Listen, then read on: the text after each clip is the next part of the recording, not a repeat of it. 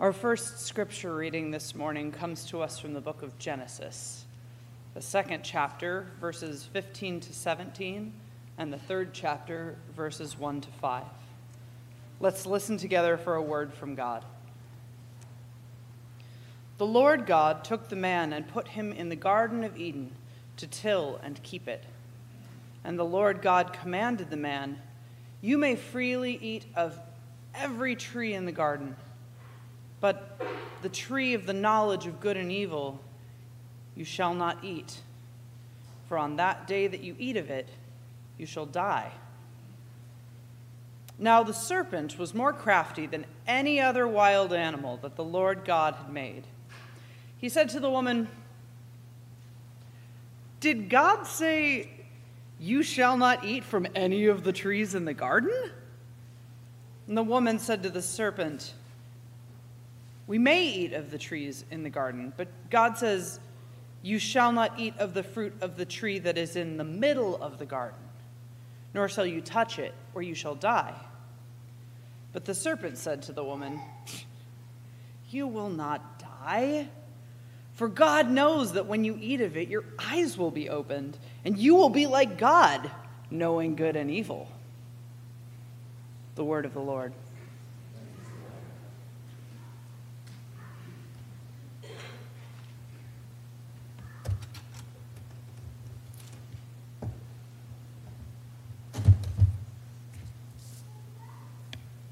I have a stuffed animal myself. Uh, Graham has met my stuffed animal. It's a, it's actually I borrow, I borrow it every year from my daughter Maggie. Uh, it's a stuffed panda named Neville Longbottom, who gets baptized frequently every year in our worship and sacraments class at the seminary in New York City. So it's a very wet panda.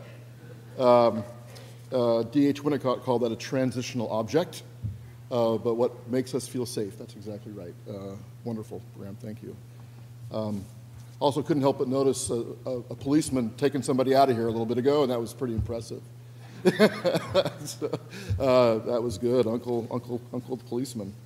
Um, our second reading this morning comes from Matthew's Gospel. It's the story of the temptation of Jesus, which occurs in Matthew, Mark, and Luke, not in John. John would never have Jesus be tempted by anything. Uh, uh, but in Matthew, Mark, and Luke, we do have this story. Of course, it is to some degree and to a great extent based on that ancient pre history story from Genesis of the Garden of Eden. Nobody existed to write all this story down at the time. It's humanity looking back and creating this, uh, this narrative to explain the truth of who we are as human beings. That's what we think about these ancient pre flood stories in the Hebrew Bible. But the, bottom, the sort of kernel of truth is so, I mean, is it true literally, historically? I have no idea. Is it true in terms of human experience? You bet it is. We, we want to be like God, right? That's, the, that's what the serpent said to, to Eve. You'll be like God. Go ahead. Think, keep that in mind as we read the story of the temptation of Jesus beginning with the first verse of the fourth chapter in Matthew's Gospel. Then Jesus was led by the Spirit into the wilderness to be tempted by the devil. He fasted for 40 days and 40 nights, eating nothing, and afterwards he was famished.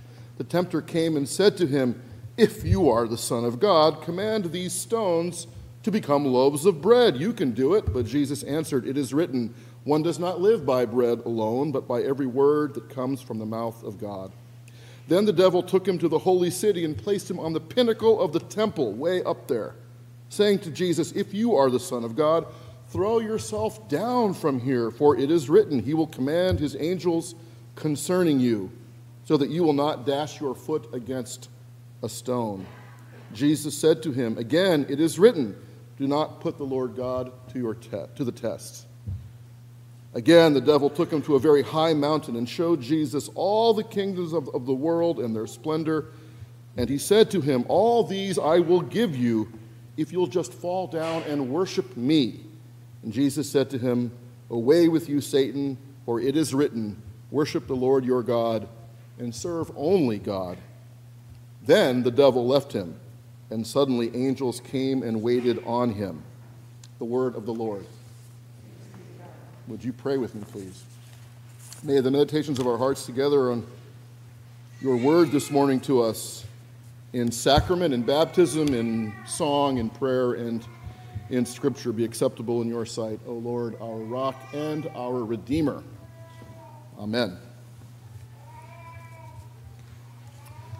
Matthew and Luke have birth narratives. We call them Christmas stories.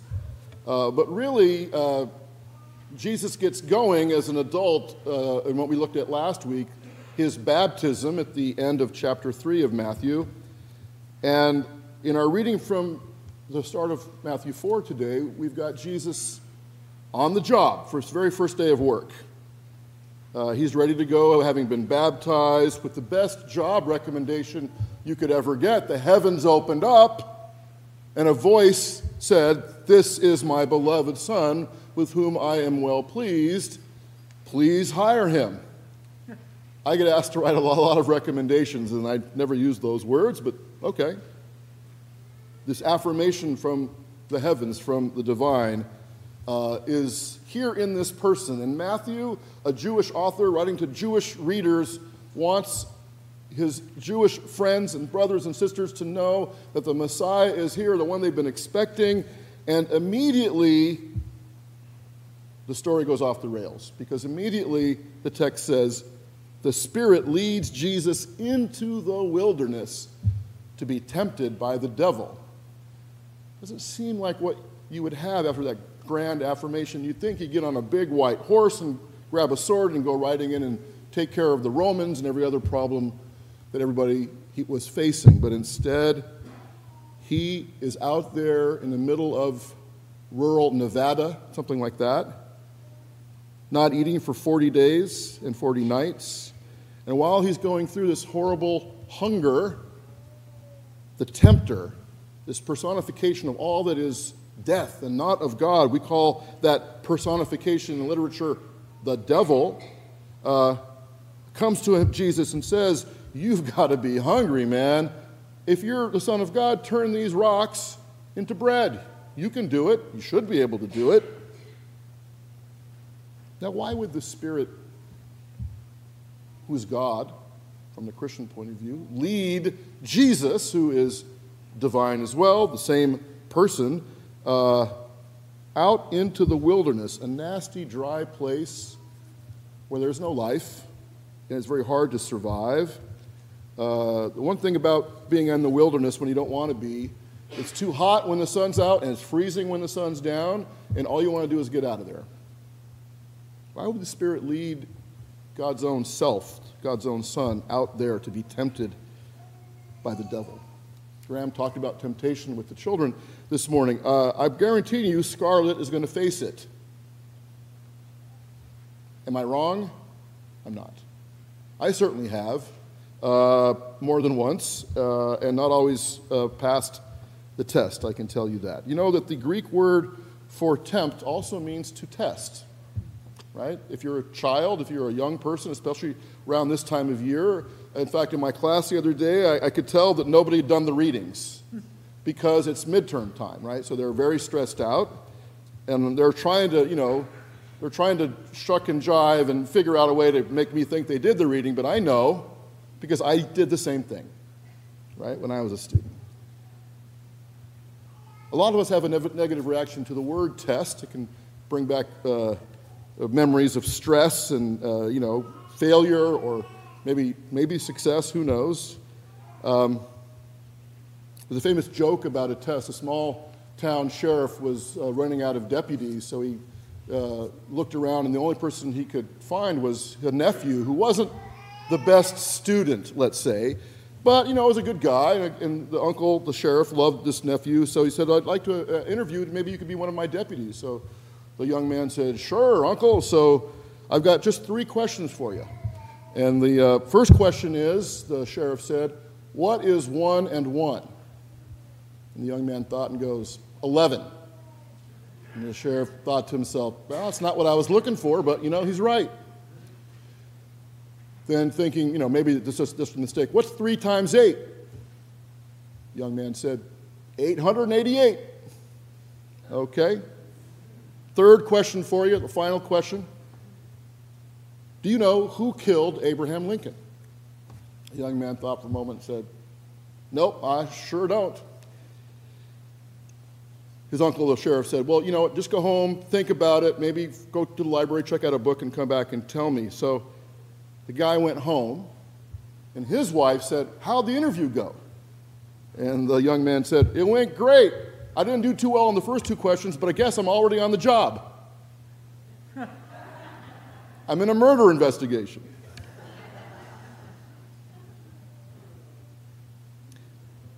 Think back on some of your wilderness times, the times you've been tested in your life. And I don't just mean academic tests or, or job interviews,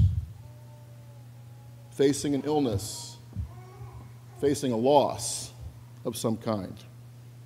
Committing yourself to a goal that at the beginning seems insurmountable, especially if you think about doing it all at once.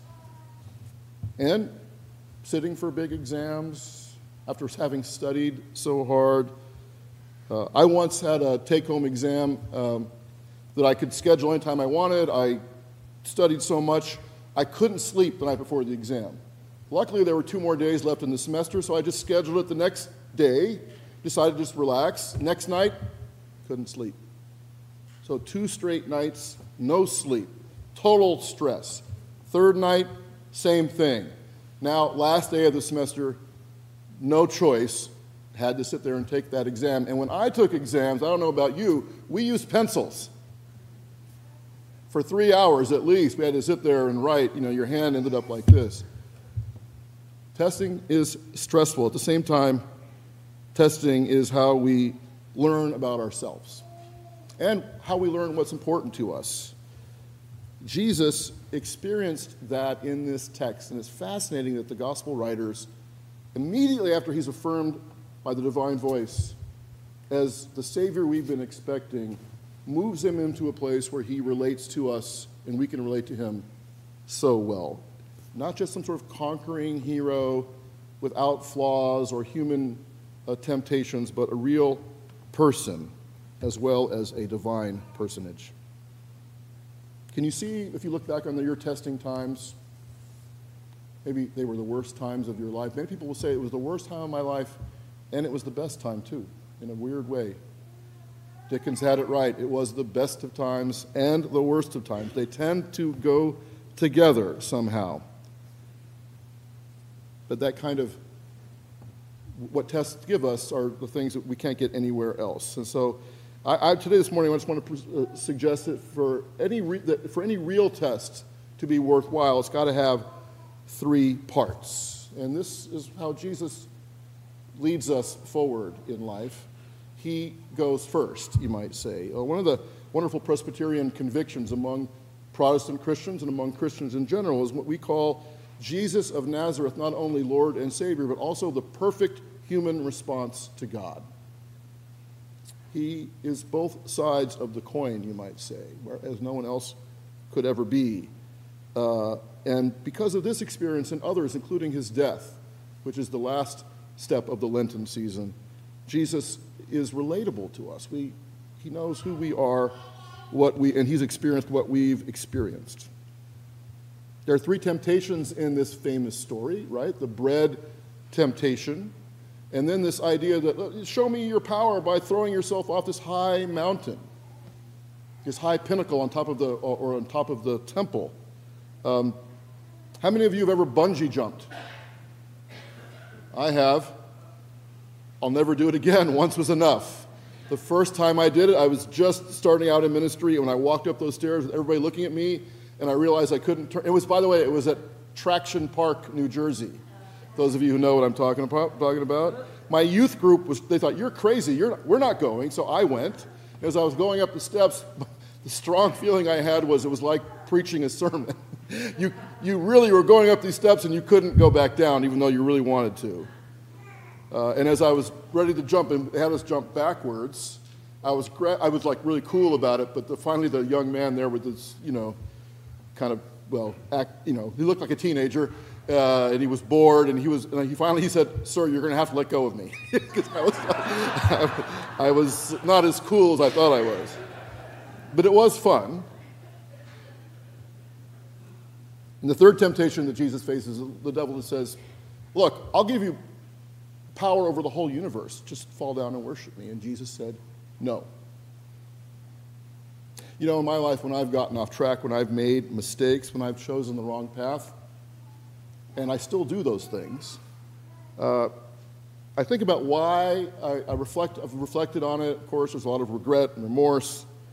Um, but I really think it boils down to two basic human needs that really motivate me, and, and I would humbly venture to say all humans, to, to give in to temptation, so to speak. And that is the first need is to survive, simply to live, right? And by the way, I remember Presbyterian churches where there were no sounds of children. They're, they're very small churches. and there's nobody in them anymore, right? So it, that's the sound of life, right? We need to survive. We want to live. It's so great. And the second need, I think, that really pushes us into the wrong path is the need to be accepted, to belong, to feel like we are worth something. You know, and that can be lead us to all kinds of so, you know, over focusing on achievements or money or sex or whatever it is. Um, to survive and to be, to belong, to be connected with other people. And I think, strangely, it's at my lowest points when I have taken the wrong path, when I, I'm forced to confront these needs, which, uh, when I go down the wrong path, don't satisfy for very long I feel most like myself in a strange way.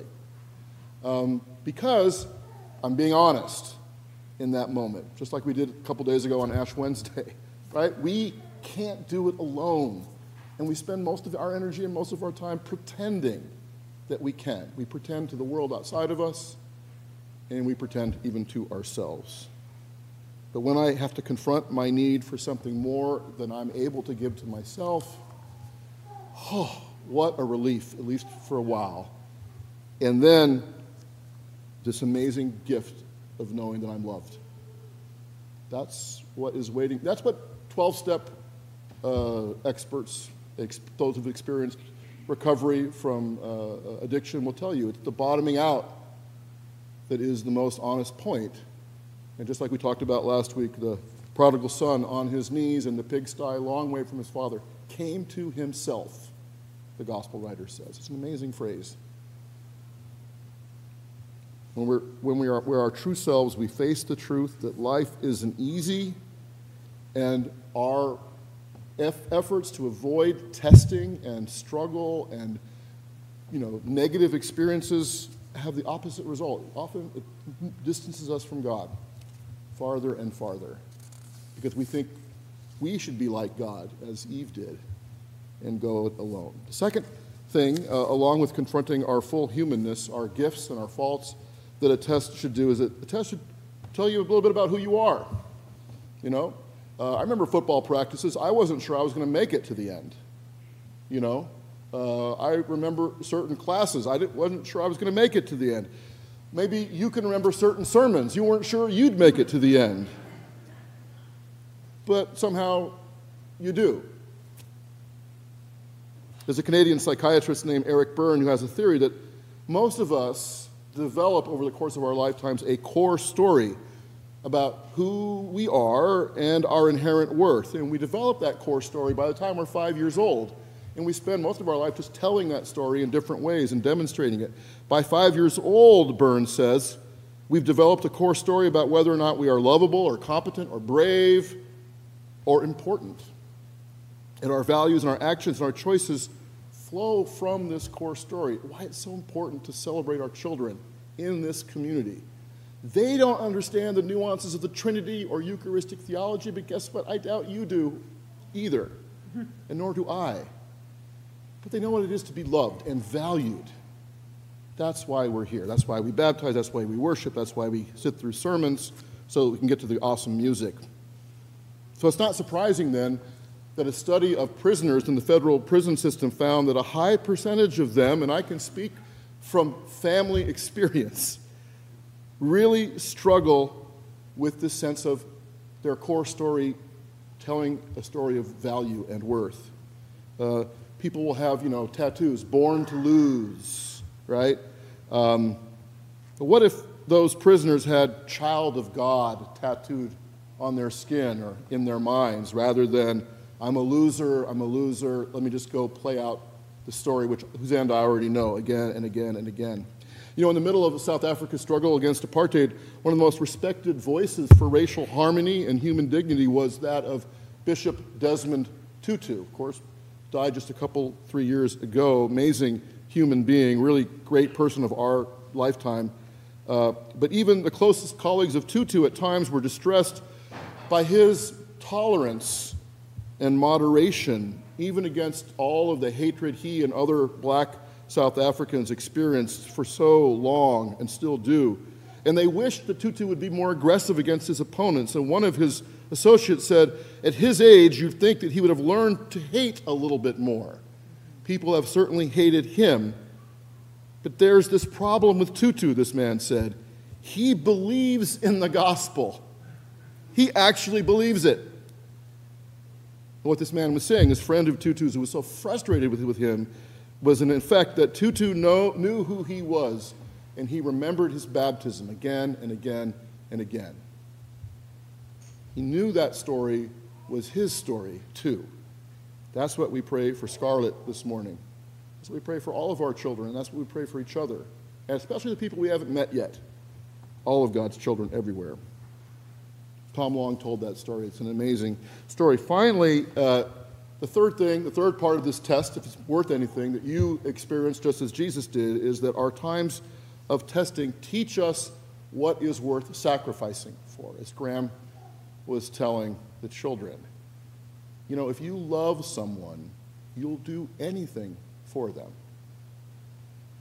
I got a call in the middle of a very delicately planned period of sermon preparation yesterday by this young person who happens to be my daughter to do something which I didn't even know about, but it was so urgent. And I decided to do it. And you're paying the consequences right now.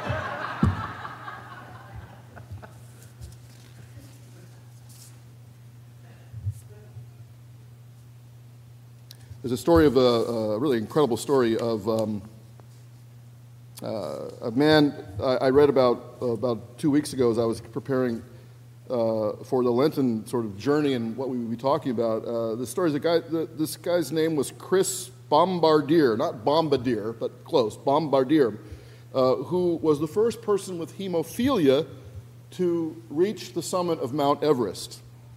And if you don't remember, hemophilia is a rare blood disorder that prevents a person's blood from clotting. People with hemophilia are at increased risk of internal bleeding and joint disorders, and even a simple cut can be life threatening because they don't stop bleeding. Um, and in spite of tremendous risks, and by the way, climbing Mount Everest anyway is something I would never do uh, uh, or even try. Uh, Chris Bombardier uh, chose to hike to the top of Mount Everest, and he even had to give himself an infusion of clotting factor during the climb. He was risking his life to make the climb, but he didn't do it for fame or pub- publicity. My guess is you haven't heard his name before. I hadn't. Instead, Chris climbed Everest to raise money for an organization called Save One Life Inc., an organization that helps people in developing countries who have bleeding disorders. A portion of the money also went to the Nepal Hemophiliac Society, Hemophilia Society. And after he completed his historic climb, Chris Bombardier posted the following message on Facebook.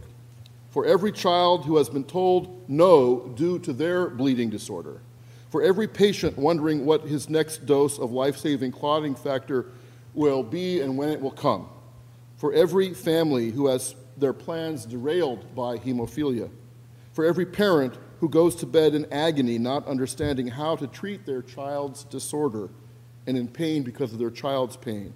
For every hemophiliac athlete who waits in quiet hesitation out of fear of injury, which might keep them from achieving their goals. For all of us who are trying to overcome the impossible, this mountain is for you. When you go through a real test, as Jesus does, you find out what's important to you. and you find out what you're willing to sacrifice for. Uh, it is uh, an incredible lesson to learn, and it's important. I think this text tells us to not avoid times of testing, but rather in faith and in trust to follow where Jesus leads us into times where we find out who we are. We learn more about ourselves, um, and we find out what we're, what we're willing to sacrifice for, what really matters to us. Uh, avoiding problems and suffering uh, is not the way to do it, uh, but to find a faithful way to reach out beyond our comfort zone. We're going to find that moment where we have to face ourselves and realize that, like Scarlett, we're not alone.